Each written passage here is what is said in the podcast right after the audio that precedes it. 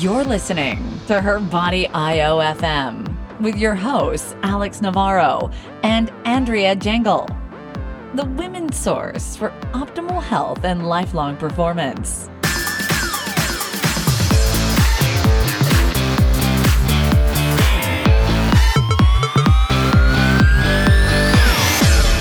Good morning, everybody, and welcome to another episode of Her Body, brought to you by Body IO FM. I'm your host, Alex Navarro, and I am especially excited for today's episode because we have a guest on today whose story is inspiring and exciting, and I think it's going to resonate with a large population of our audience for several different reasons. And uh, this special guest is um, actually been a client of mine for a few years now. I think we're coming up on maybe three years. And it has just been a very educational and informative and fun few years that we've been able to kind of play with things and experiment with different protocols. And she and I have learned a tremendous amount about not only what somebody's capable of doing, but the process of setting goals, achieving goals, trial and error, the whole gamut. So I'm just going to do a brief introduction of her and then let her kind of lead us into her story and how all of this got started. So, Kerry Thuett did I say it right? You did. Okay, good. is our special guest today. And Kerry, why don't you give us a little introduction to yourself, your background, sort of uh, who you are, and then we'll we'll jump right into your story. Thank you, Alex. Actually, I've already gotten a little emotional just listening to you do the introduction, and I figured I would uh, throughout the podcast, but I didn't know it would come this soon. but this is such, such a happy day for me. So let me first start just giving you my academic background. Uh, I have an undergraduate degree from Texas Tech University in biology and math. I got a teaching certificate and taught high school biology for four years in Muleshoe, Texas. And then I got a master's degree at Texas Tech in environmental toxicology. And for that research, I looked at thyroid gland dysfunction, its effects on the hypothalamic pituitary gonadal axis. When I finished my master's degree, I went straight to get my PhD at Texas A&M. I got the PhD in neurotoxicology, where I researched the effects of methylmercury on the developing and embryonic and fetal nervous system. And then further certifications that I received since then are the personal trainer certification from the National Strength and Conditioning Association and the nutrition coaching certification from Precision Nutrition. So that's who I am academically. But let me tell you, it is that okay. I need to take a little drink now. That was a little bit of a lot of words. but I think your background is is very important in this whole story because knowing, you know, how you approach problems, how you do research, how you collect data, I think has been very relevant throughout our whole process together. And that you know system of gathering information and testing it out through trial and error and investigation has been critical in our success thus far would you would you agree absolutely it it is the reason that that I have ultimately been able to lo- lose this 165 pounds, and that Ooh. is who I am. That that's who I am today. Coming to you is a person that has lost 165 pounds, and I want to tell like you how person. I did it. It is. That's a whole other person. It's amazing. and it's actually kind of a large person, you know, depending on age and size. So. And you're, I mean, you're not stature wise, you're not tall. You, no, so you uh, carried around a significant amount of weight. Yes, I'm five foot two. And mm-hmm. so, yeah, 100 and, uh, well, my highest weight was 300 pounds. And I carried that for a good 15 years. And wow. so, yeah, I was carrying a lot of weight. But, you know, it is so amazing how life comes full circle. Here I am on this podcast uh, talking about this weight loss. But actually, when I discovered Ta-da! Dangerously Hardcore Biojacked Radio Episode 1 with Monty Spicer. it was a game it was a game changer for me. And mm-hmm. and I, will tell you about that a little bit later about the day I remember listening to that podcast and how it fit into what I had learned up to that point. But it, this is amazing how life can come full circle. Mm-hmm. And so, re- basically, the story I'm going to tell you today is how I even found you and Kiefer and Carb Nite. And it actually all goes back to when I was in high school in 1986. Take it away. Alrighty. So in high school, um, when I graduated, I weighed 160 pounds. So I already mentioned I was five foot two. So I'm, I wasn't a tiny person, but I wasn't also obese either. But let me explain though, I don't feel as though I was a stereotypical fat person, at least how, you know, people view fat folks. Um, I did water skiing, snow skiing, played softball, played basketball, did gymnastics. I was in the marching band. I graduated second in my class. I won many academic competitions. I played the piano. I played the trumpet. Okay, so this is who I was as a person. But I exhibited some really interesting behaviors even early on, and I would sneak food. I would hide it and bring it into the house. Also, I never got full. I always I could eat and eat and eat and never feel full. And then most of what I was eating were carbohydrates. So I did love them. Mm-hmm. I was about to ask uh, was that, you know, do you think your food choices at that point were part of the problem? You know, in, in terms of not feeling satiated, um, you know, obviously you're you're getting that that happy, warm sensation when you do eat carbohydrates too. So it probably just had a trickle down mm-hmm. effect. Mm-hmm. Absolutely. Of course, I'm looking at all this in hindsight, but uh, definitely the food choices were a key. Um, I did dabble in weight loss a little bit in high school, and my senior year with my very best friend, I did Weight Watchers and for a few months. So that was my first also dabbling in diets. And I'm happy to say again, full circle, that I'm back in my hometown for a short period of time where I've reconnected with her. And so that's oh, a wonderful. neat relationship too. So, yeah. Okay. So, graduated high school, 160 pounds. Well, I didn't get the freshman 15, I got the freshman 50. And at the end of my freshman year, I was 210 pounds. It's a big jump in a short period of time. Yeah, that is in a year. The thing is, is mm-hmm. I didn't, I didn't even see it coming on. Uh, you know, just like in high school, in college, I was active. I was a member of a health club uh, that was associated with a hospital. I would go three days a week. I was in the marching band. The band was called the Going Band from Raiderland. And I was one of the lead trumpet players. I was active in that. It was Texas, and of course, we have to go two stepping every weekend. So I was yes. dancing. I was in sorority. Three of those years, I was an officer. I made good grades. You know, smart, popular, really super duper active. How on earth do you gain 50 pounds in a year? Well, and and it just makes me wonder, you know, if you if you had continued eating the way that you that you were at the time and you weren't as active as you had been, how much more you would have put on. I mean, at, la- at oh. least at that point, there. I mean, clearly there wasn't a balance of, of energy input or or output, but you know, you were obviously outputting enough to where you were still able to put down that amount of food, but still gain the weight. Absolutely, yeah. You yeah. you were putting it down.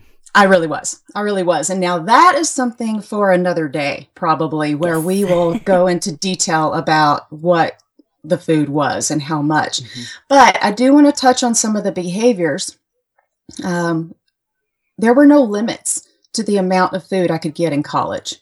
I had money, I had a checking account, there was the dorm cafeteria. It, uh, there were no stops at all.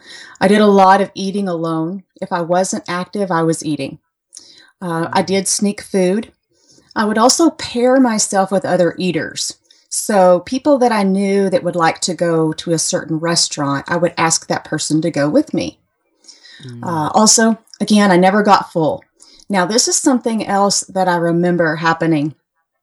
I didn't see a fat person in the mirror. And when I remember, oh my gosh, at the end of my freshman year, I went home to see my parents. We have a swimming pool, and I put on a bikini. I weighed 210 pounds. Mm-hmm. I put on a bikini, and I remember very, I don't know why this is so clear in my mind, but I remember looking in the mirror and going, Girl, you look good. And going out to the swimming pool and swimming. Well, great. I had a good self. Well, good for you. but wait a minute, it, it wasn't true. It wasn't true. You know, mm-hmm. a lot of people look at themselves and they say they look bad when they really look good. I was looking at myself and saying I look good when I could not have. Mm-hmm. And so that was curious. Uh, as far as dieting goes during those years, the only thing I ever did was I tried low fat and I tried counting calories, but really not very often because I didn't care. Hey, man, I look good, right? And I feel good and everything is all well.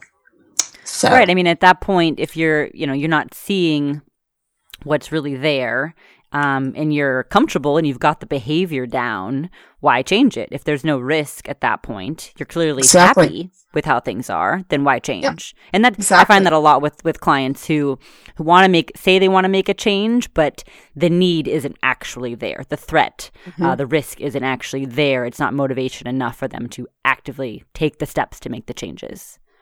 Yes, it's too hard to do if you don't have some sort of really good intrinsic motivation.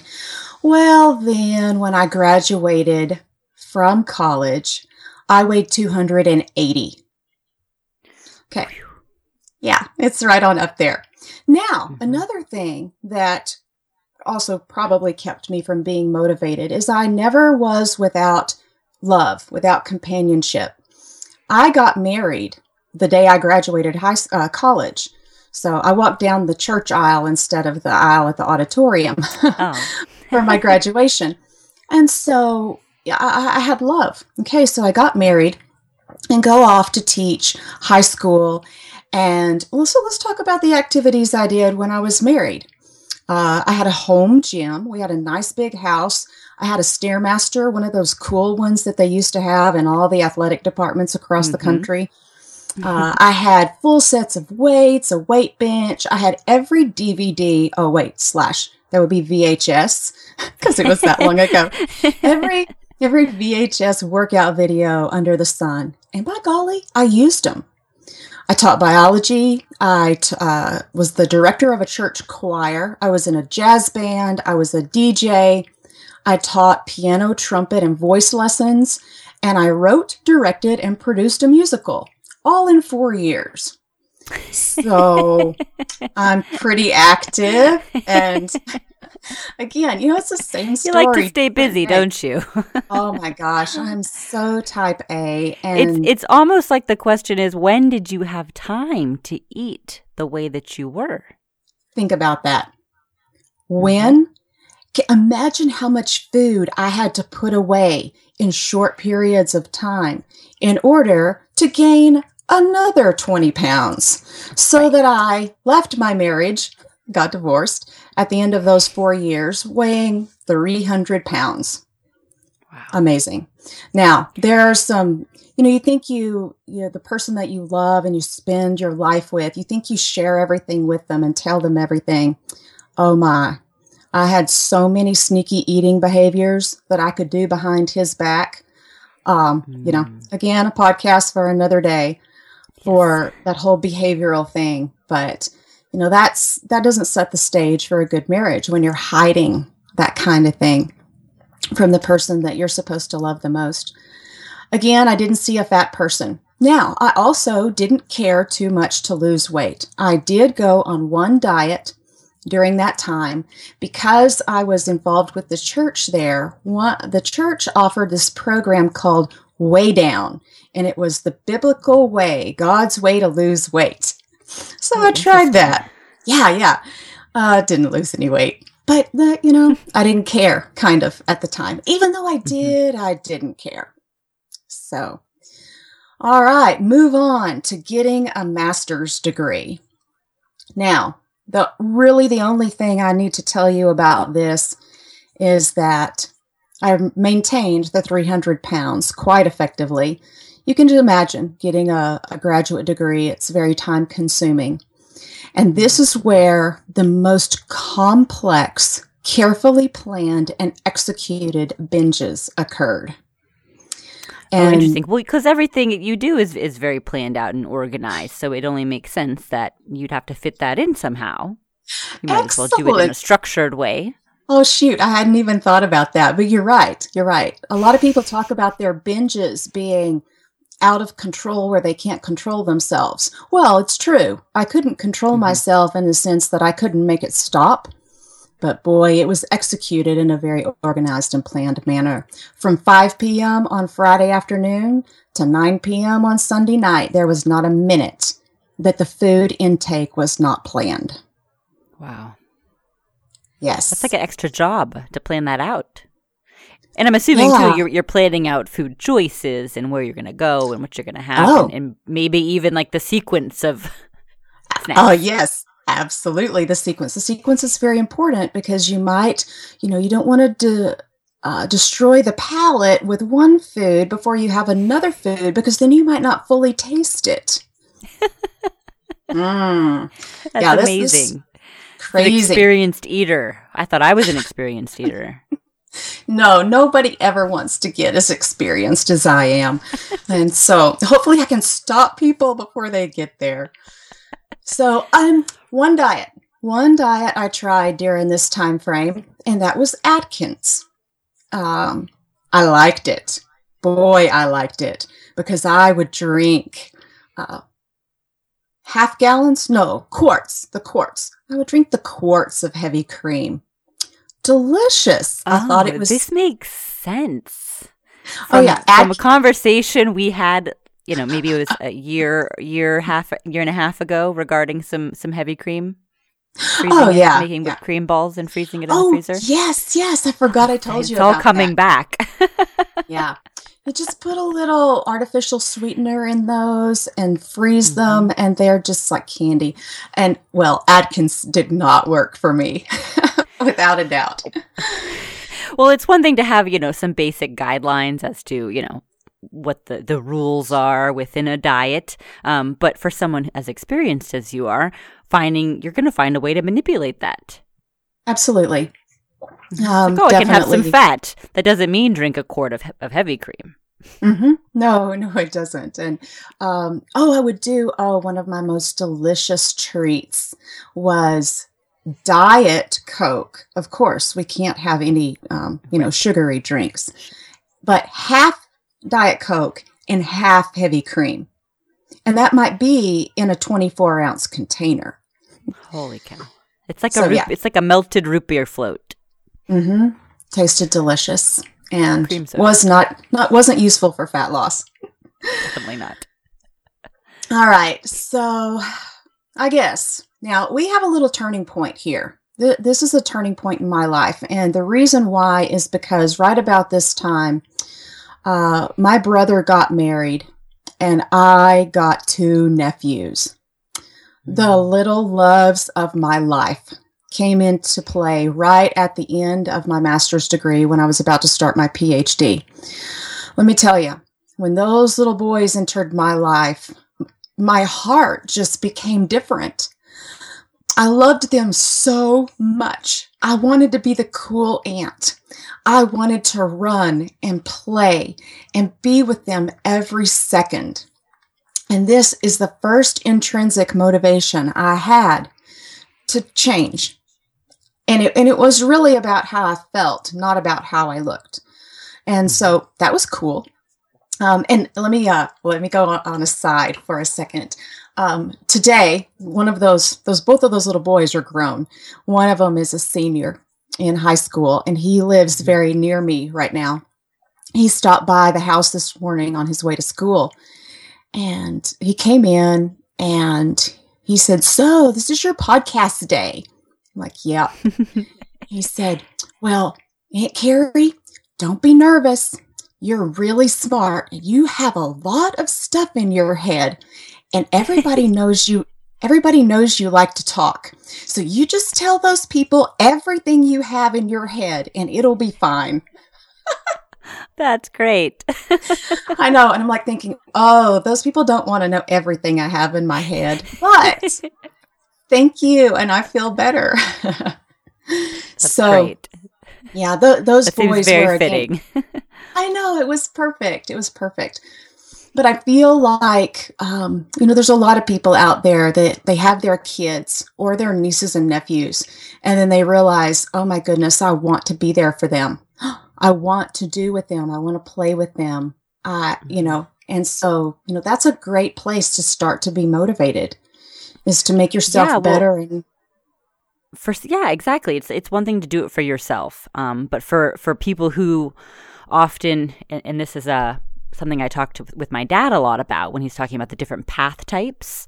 You know, your mm-hmm. behaviors are based on your path type, and it's interesting when you find someone that's uh, family centered or family oriented where they tend to put the health of their family members first, and then therefore their health declines because it's not a mm-hmm. priority. Mm-hmm. They're focusing on mm-hmm. everybody else. Um, but when they're able to turn that around and take care of themselves and see that as a way to then take care of their family, it, it's a game changer. So finding that reason, whatever, uh, maybe it's outside of yourself, which is what happened, sounds like with you. Yeah, yeah. And it, it was, it was great because it got me wanting to want to change and that is a that's a big step because um, i had never even wanted to change and then now i wanted to want to change so yay i've moved forward so i went off to texas a&m to work on my phd and uh, i hired a personal trainer and i was working on my phd for eight years and i had a personal trainer various trainers but that whole time and i scheduled three days a week with that trainer. And I lived it. I went every time. I also, every week, did a yoga class, a Pilates class, a Zumba class, and a kickboxing class, along with my three days of personal training. So clearly, I'm doing a lot of exercise, which at some yes. point we'll discuss may not be a good thing. but um, but I I was taking things more seriously now and dieting. Oh, okay, let's talk about all those diets. In those eight years, I did. Are you ready? Yes.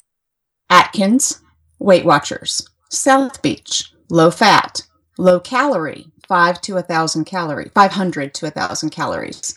Wow. I did the Dallas diet, Richard Simmons deal a meal, Okay, see if you remember this one. I don't know. You might be too young. okay. Susan Powter's, Stop the Insanity. Oh, my, that was a great one. Sounds like something my mom tried at one point or another. yeah. Uh, I did Jenny Craig, The Zone. Um, and I loved the Zone diet because they, right about that time, they came out with little meals that you could buy. I could mm-hmm. eat 20. I could eat 20 a day. I loved the oh Zone oh diet. I don't think that's what they had in mind. No, absolutely not. Um, I did nu- I did Nutrisystem. I did the Beverly Hills diet. I did the grapefruit diet, and I did Slim Fast. How long did you give each diet before shifting into something else? I mean, was it that you didn't see anything right away, or was it that you found too many ways to take advantage of it? Uh, that is a where great- you then realized maybe it wasn't right for you. I didn't have that much insight at that time because what I was really dealing with was a food addiction. And so to say, oh, this diet isn't working, I'm going to try another one, actually wasn't a thing. I just could not follow the diet before I just fell off the wagon and went back to my old ways. Mm-hmm. So there was not a good scientific process to is this working? Why is it not working? It was just try this. Oh, I failed. Binge for days and days and weeks or months. Try the next diet on the list. So at least I was trying diets. And Mhm. because I was a scientist, basically, I was gathering data all of that time, not using it to my benefit in any way, but I was gathering data. Ultimately, what I did learn during that time is that I had some very serious, like this was a light bulb, I had some very serious eating disorders. hmm And when I was talking to my dad, and there's this little place down the road from us where it's a drug rehab facility. And my dad would go down there sometimes and talk to the guys. And I had been telling my dad some of the behaviors that I was exhibiting with food. It was the first time I'd really come to be able to even verbalize such a thing. Well, he was listening to one of some of the drug addicts and talking about their behaviors and how they would, you know, go off the wagon and come back and so forth. And dad says, This is weird. He's like, This sounds just like my daughter with food. Mhm. And we had that discussion, and I, I realized that there there was definitely some behavioral issues going on, some amygdala issues, some real Mhm. neurological things happening, and you know that's something we will want to talk about on another day. And also included in that is that I still didn't see the fat person. I saw somebody that couldn't keep up with my nephews, but I still didn't see a fat person in the mirror.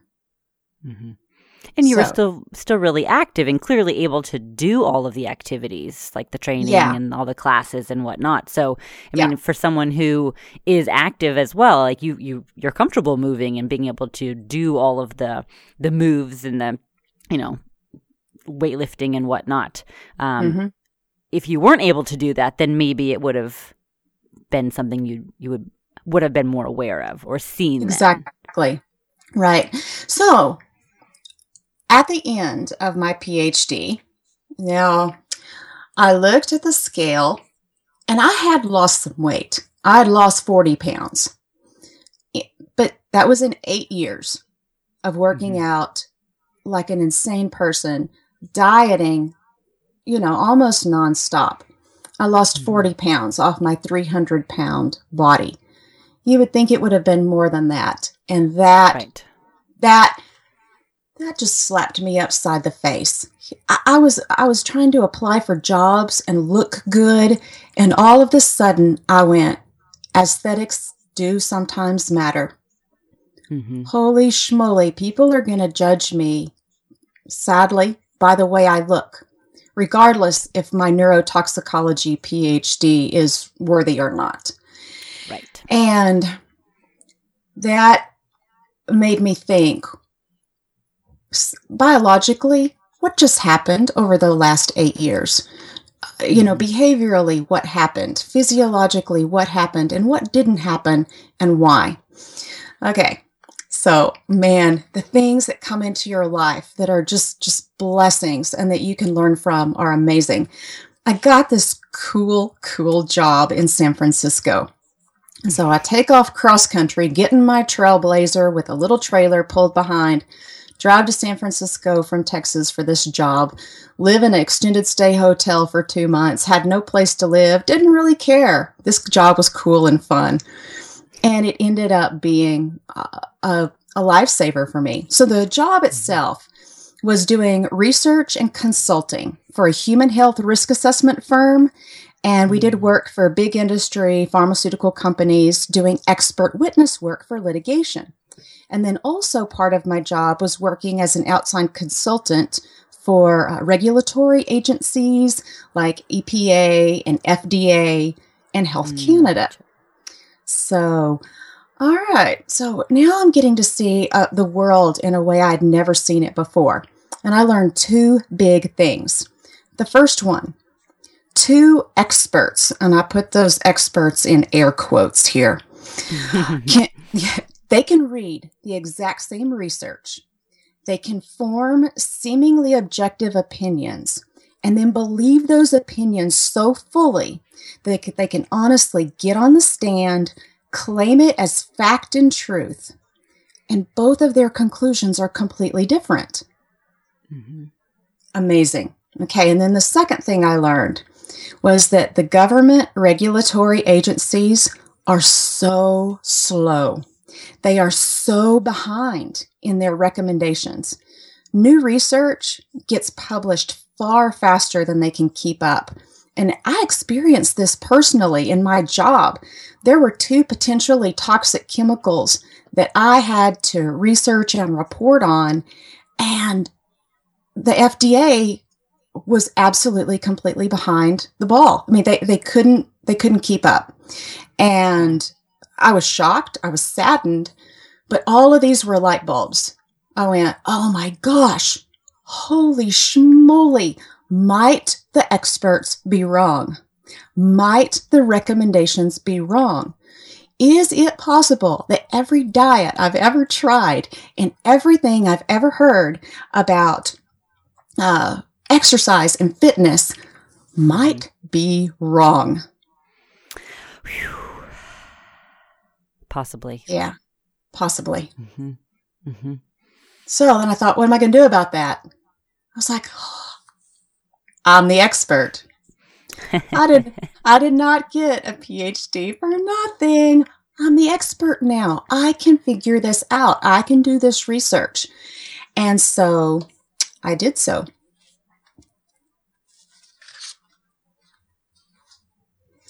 So, what I did is I started my own research into the biochemistry of food. I looked at the current research, you know, everything that was coming out on PubMed as soon as it was published. I also went back and looked at old research. What was the research that all the recommendations were based on originally? Um, I looked at other people's opinions. I started reaching out for fringe opinions, fringe ideas, mm. things that were different than status quo. Um, That's smart too, because it, it it seems like maybe those people were the ones doing, you know, taking their investigations to another level as well. Exactly.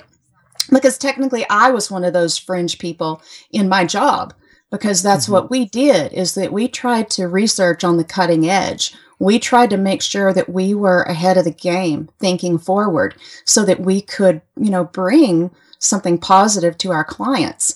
And and so yeah, those fringe people ended up being very important. Actually, you're one of those people.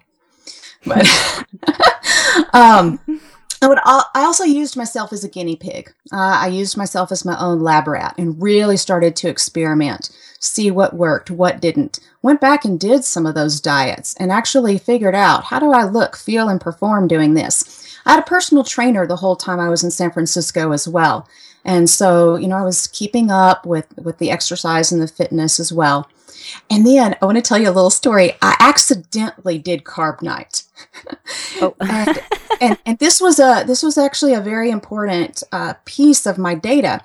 I was working on this project uh, for the military in Iraq, and it took six full days. And I had not gone to the grocery store ahead of time, but I knew that this was going to be all encompassing. So I just took all the food I had in my house, cooked it, prepared it, and took it up to the office with me and basically slept there for six days.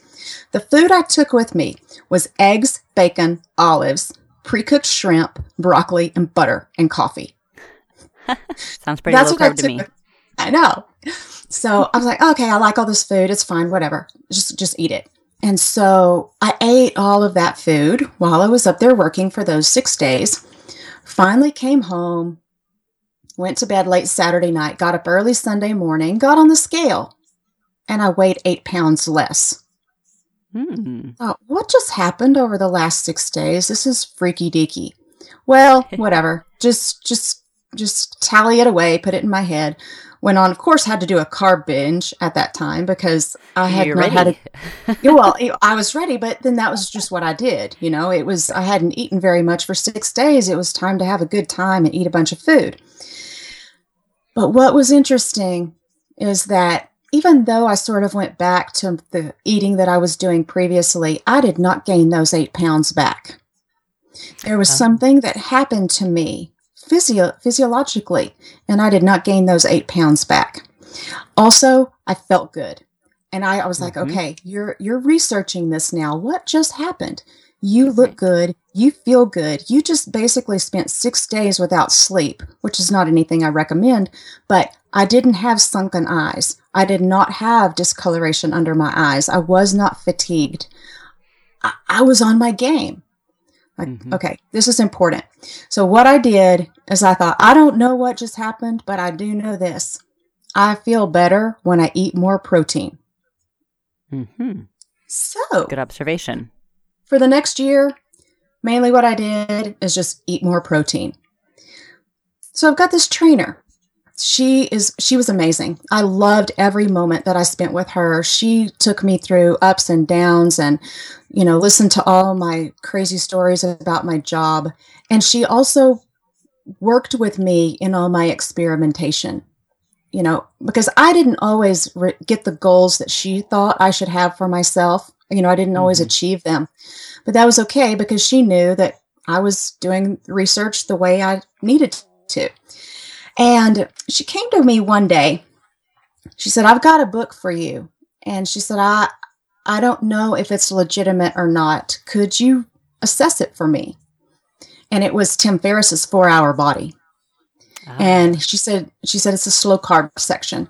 Took it home and read it that night and I came back the next day and said, "I'm doing that. There's something scientifically valuable with that diet and I am going to try it." So I tried it. I did not lose any fat, but I did gain strength and I felt good and I had energy. But I would still go out of control on the weekends and binge. So then I thought, okay, something is wrong with this diet that doesn't work for me. What might it be? And I realized he his protocol says to eat lentils. And he has people eating Ah. lentils so they keep their calories up. But I right. I identified that when I would eat the lentils, it would make me want to eat ice cream and candy. Ah, And that's a very good observation. yeah, I was like, I don't, I don't, I'm taking out, I'm going to take out the lentils. So, and you would never correlate lentils with being a trigger food. absolutely Usually not. it's something like like bread or, or something more Mhm. along those lines. But you think of Yeah, lentils being or- so healthy that it probably wouldn't have that. Exactly. Or you have you have one scoop of ice cream and then you eat the whole gallon. You know, Right. yeah, no lentils. Why? Why would that be a trigger? Whatever, Uh, whatever the reason. At the, I know why now, but I took them out, and as soon as I took them out, fat loss happened. Um, I Mm. thought, huh, beans might not work for me. Wonder why that is. So, but the Tim Ferriss, if if you know him very well, he's very well connected, and so that got me listening to his podcasts and um, looking at people that were connected to him, and that brought me to Robb Wolf, Mark Sisson, Mhm. and yours truly, Kiefer. and um, okay, so I, I told you that that was a game changer when I heard his first podcast, and I remember it very clearly. I was on the BART platform. That's the public transportation system there in San Francisco. I was on the platform in Oakland, California, waiting to go uh, into the city. Popped in this episode one. I was like, oh, I'll listen to this. It's got um, Monty Spicer. My friend Kristen Newman had just gone to Monty to have some physical therapy work done for Mhm. her sports physical therapy. I'm like, I'll listen to this. I could not stop listening. I listened to his podcasts all day long that day. That those biojack, and then of course, Alex, you were on one of them, and Mhm. you had genius things to say. Kiefer had genius things to say. The science was so valid, and everything started making sense. I took the last 15 years of my life and everything that I had experienced, I took the data that I had gathered over the last few years there in San Francisco and put it together with what you guys were explaining. I read Carb Nite, I read Carb Backloading, and I said, This is what I need to do. This is my next experiment. Mm-hmm. And truly, I wanted to experiment with carb backloading, but I knew logically that wasn't the one for me. I wanted to do it because I felt like I was going to get to eat carbs more often.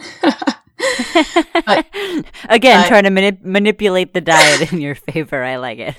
yes, yes. But I knew this, I need to do a good research project here, and I got to do Carb Nite.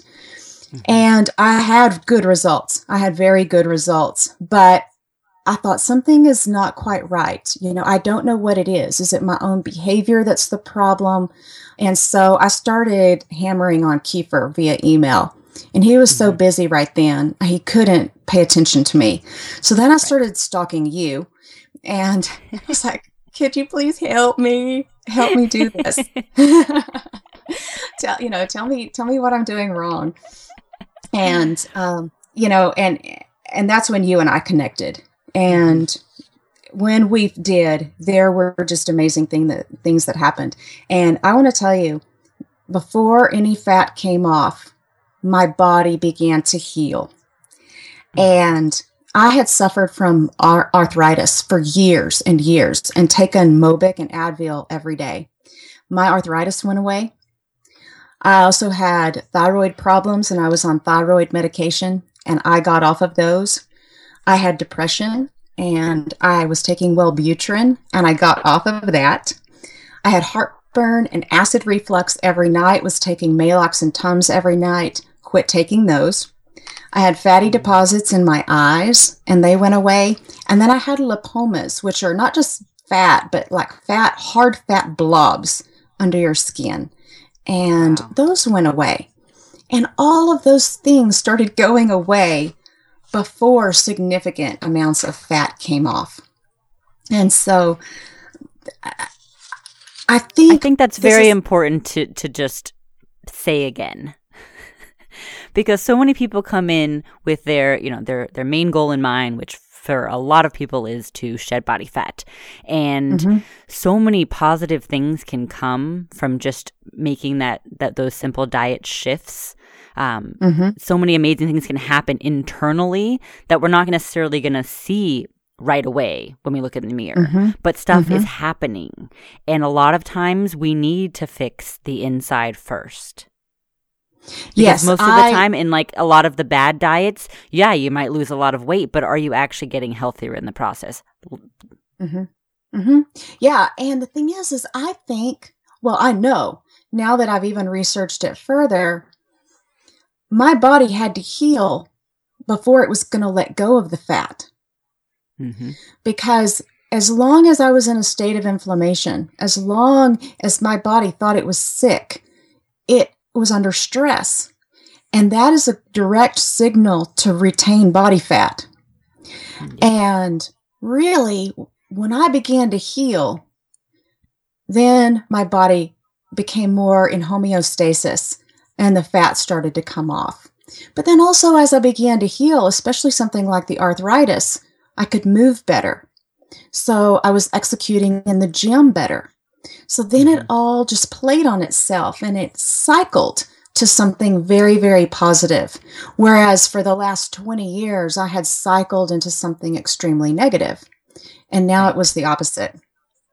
So, just in brief, the progress that I made when I moved to San Francisco. Um, so, from the time that I moved to San Francisco until I started Carb Nite, I mm-hmm. I lost 70 pounds. Okay, so I, I did lose that 70 pounds before starting Carb Nite, but I want to be clear it was doing things differently than is status quo that or that is normal. So, mm-hmm that was the first, that was that 70 pounds. Once I started, okay, then it, oh, that took three years. Once I started Carb Nite, oh my gosh, I went from 190 to 140. That's a 40 pound loss in nine months. Nine months. Big jump. Big jump. yeah, yeah. It, it was a absolute game changer. Made all the difference in the world. And then now uh, I'm going to use this word effortlessly. That's not 100% accurate because there are things for me that are a struggle every day. But comparatively, I have been able to effortlessly, effortlessly maintain my weight loss for three years. Mm-hmm. Um, and I'll just throw in for one of those years, I was not able to work out. And in that whole year, I did not gain any fat and I did not lose any muscle. And the way I know that is because I do this thing called a DEXA scan. Um, and Which I think that's a incredible in and of itself. The fact that I mean, just I know the story and I was I was there through the process, and I you know mm-hmm. I was in awe the whole time, and obviously excited um, about you know the, what you had gone through in that year where you weren't exercising, but I loved. I just want to go back to what we had mentioned before in terms of of collecting data and. Mm-hmm tracking because when you first came to me, I was very impressed by the extensive data that you brought me. You came to me prepared. You were like, this is what I've done so far. This is everything I've tracked. Here are notes and charts. And I mean, your, your Excel spreadsheets were, were very impressive. but being able to have information like that to work off of makes the process so much easier. And, and that's something, you know, mm-hmm. we've talked about in, in other podcasts and um, other uh, put blog posts on the site is tracking has its purpose. And for someone just starting off, having data to work off of is can make or break your success. And you know, you did it a, a multiple uh, many different ways. You know, you tracked your food. You tracked DEXAs, which, um, for those of you who don't know, is tracks bone density, lean body mass, muscle mass. It also shows how and where it's distributed on the body. So we had a very clear picture mm-hmm. of what yeah. was going on. Um, where things were, where we were losing it from, where the issues were. I mean, we even saw visceral fat levels, which I think a lot of people don't think about because it's internal. But having mm-hmm. those numbers in and of themselves go down, like they did the few times, was mm-hmm. very exciting. Mm-hmm. And yeah, that was always a real, you know, something positive for me because while I wasn't seeing huge changes in my body overall, I saw that visceral fat go down. And that means that my heart, risk of heart disease was lower, my risk of diabetes was lower. And, you know, that's great. That's so important. Mm-hmm. Definitely.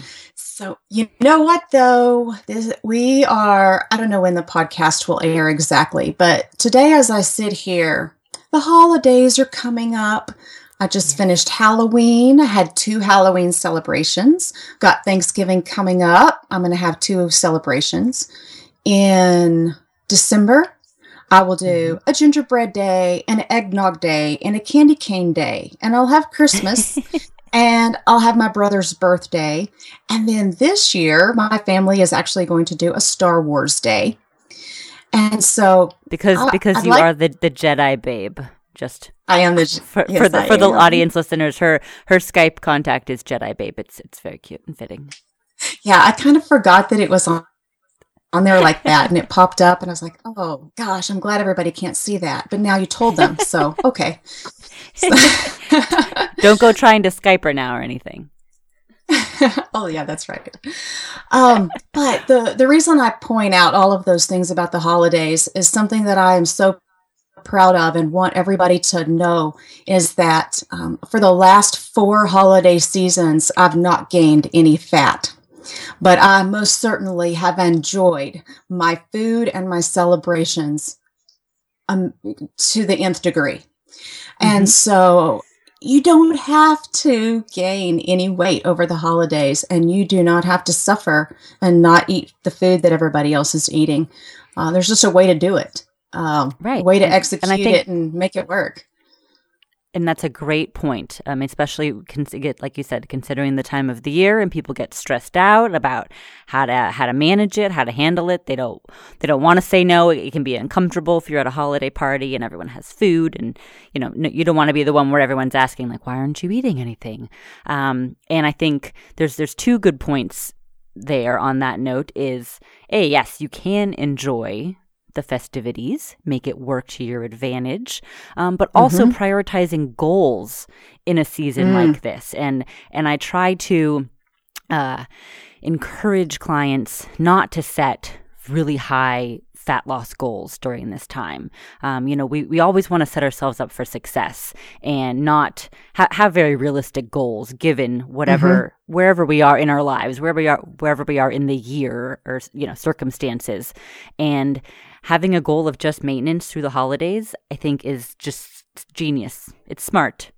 If you happen Yeah. to lose weight during that time, awesome, added bonus. But why put yourself in a position to where you're going to stress yourself out, you're going to feel deprived, and you're just going to end up getting down on yourself because it's too hard.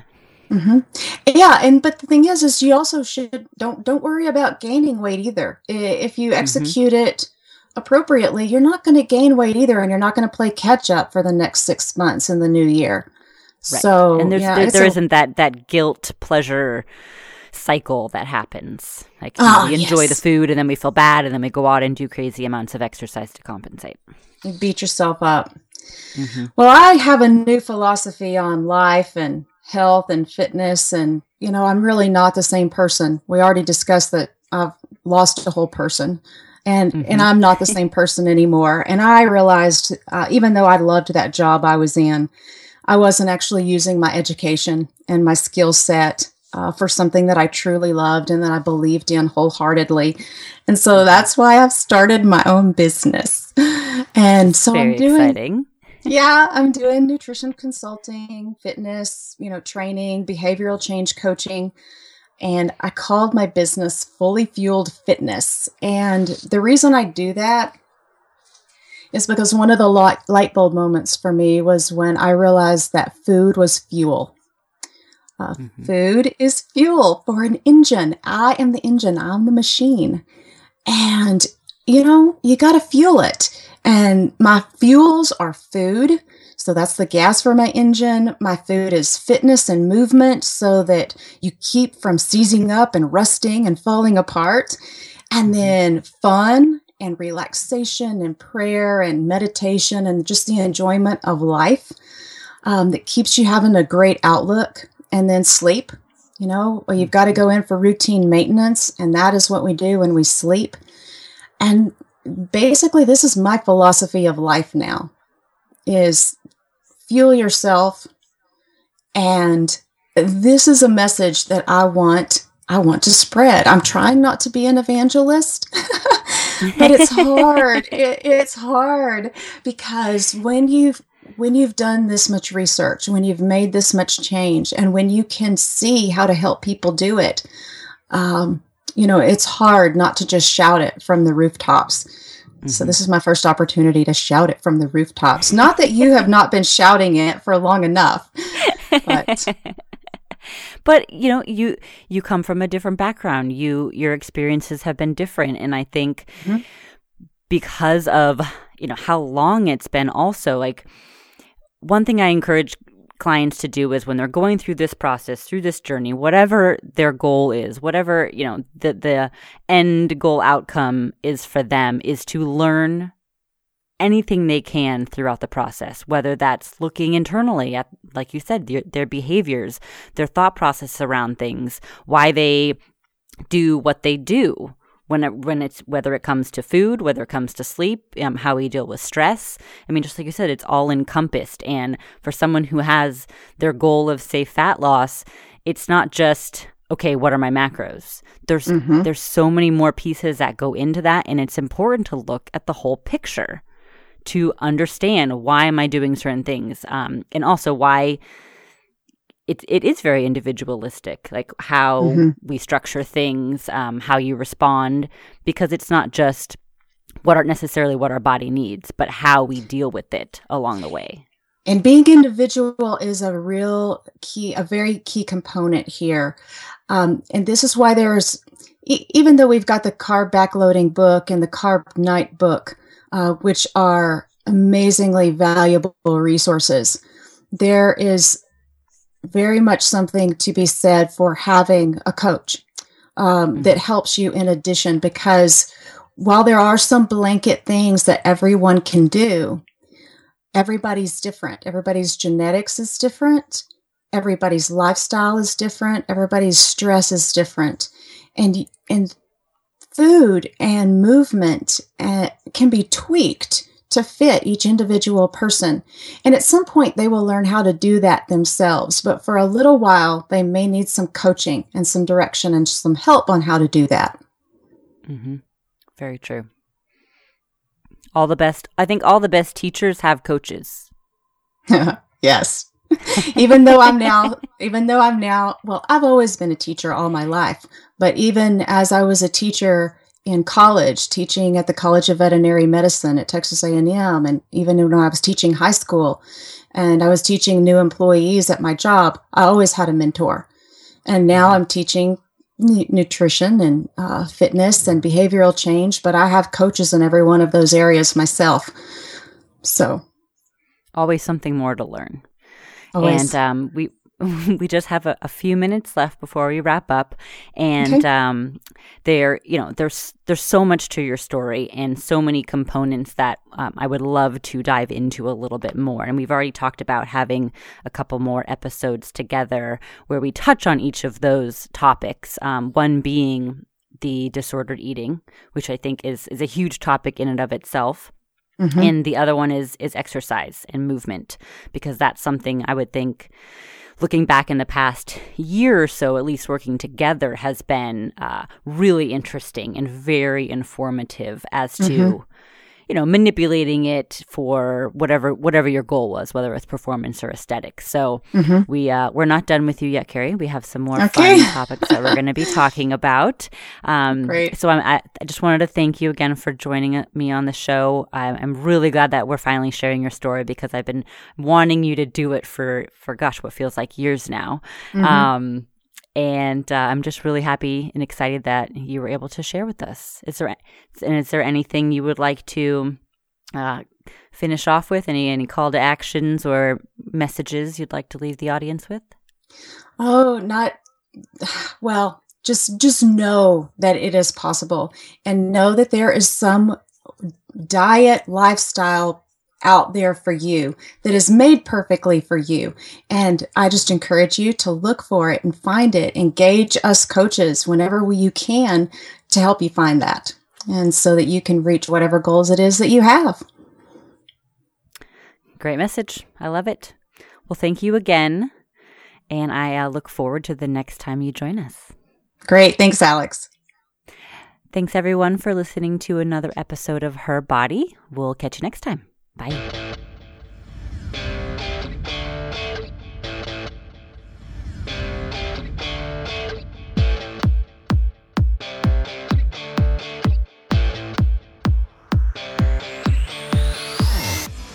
You've been listening to Her Body IOFM with your hosts, Alex Navarro and Andrea Jengel.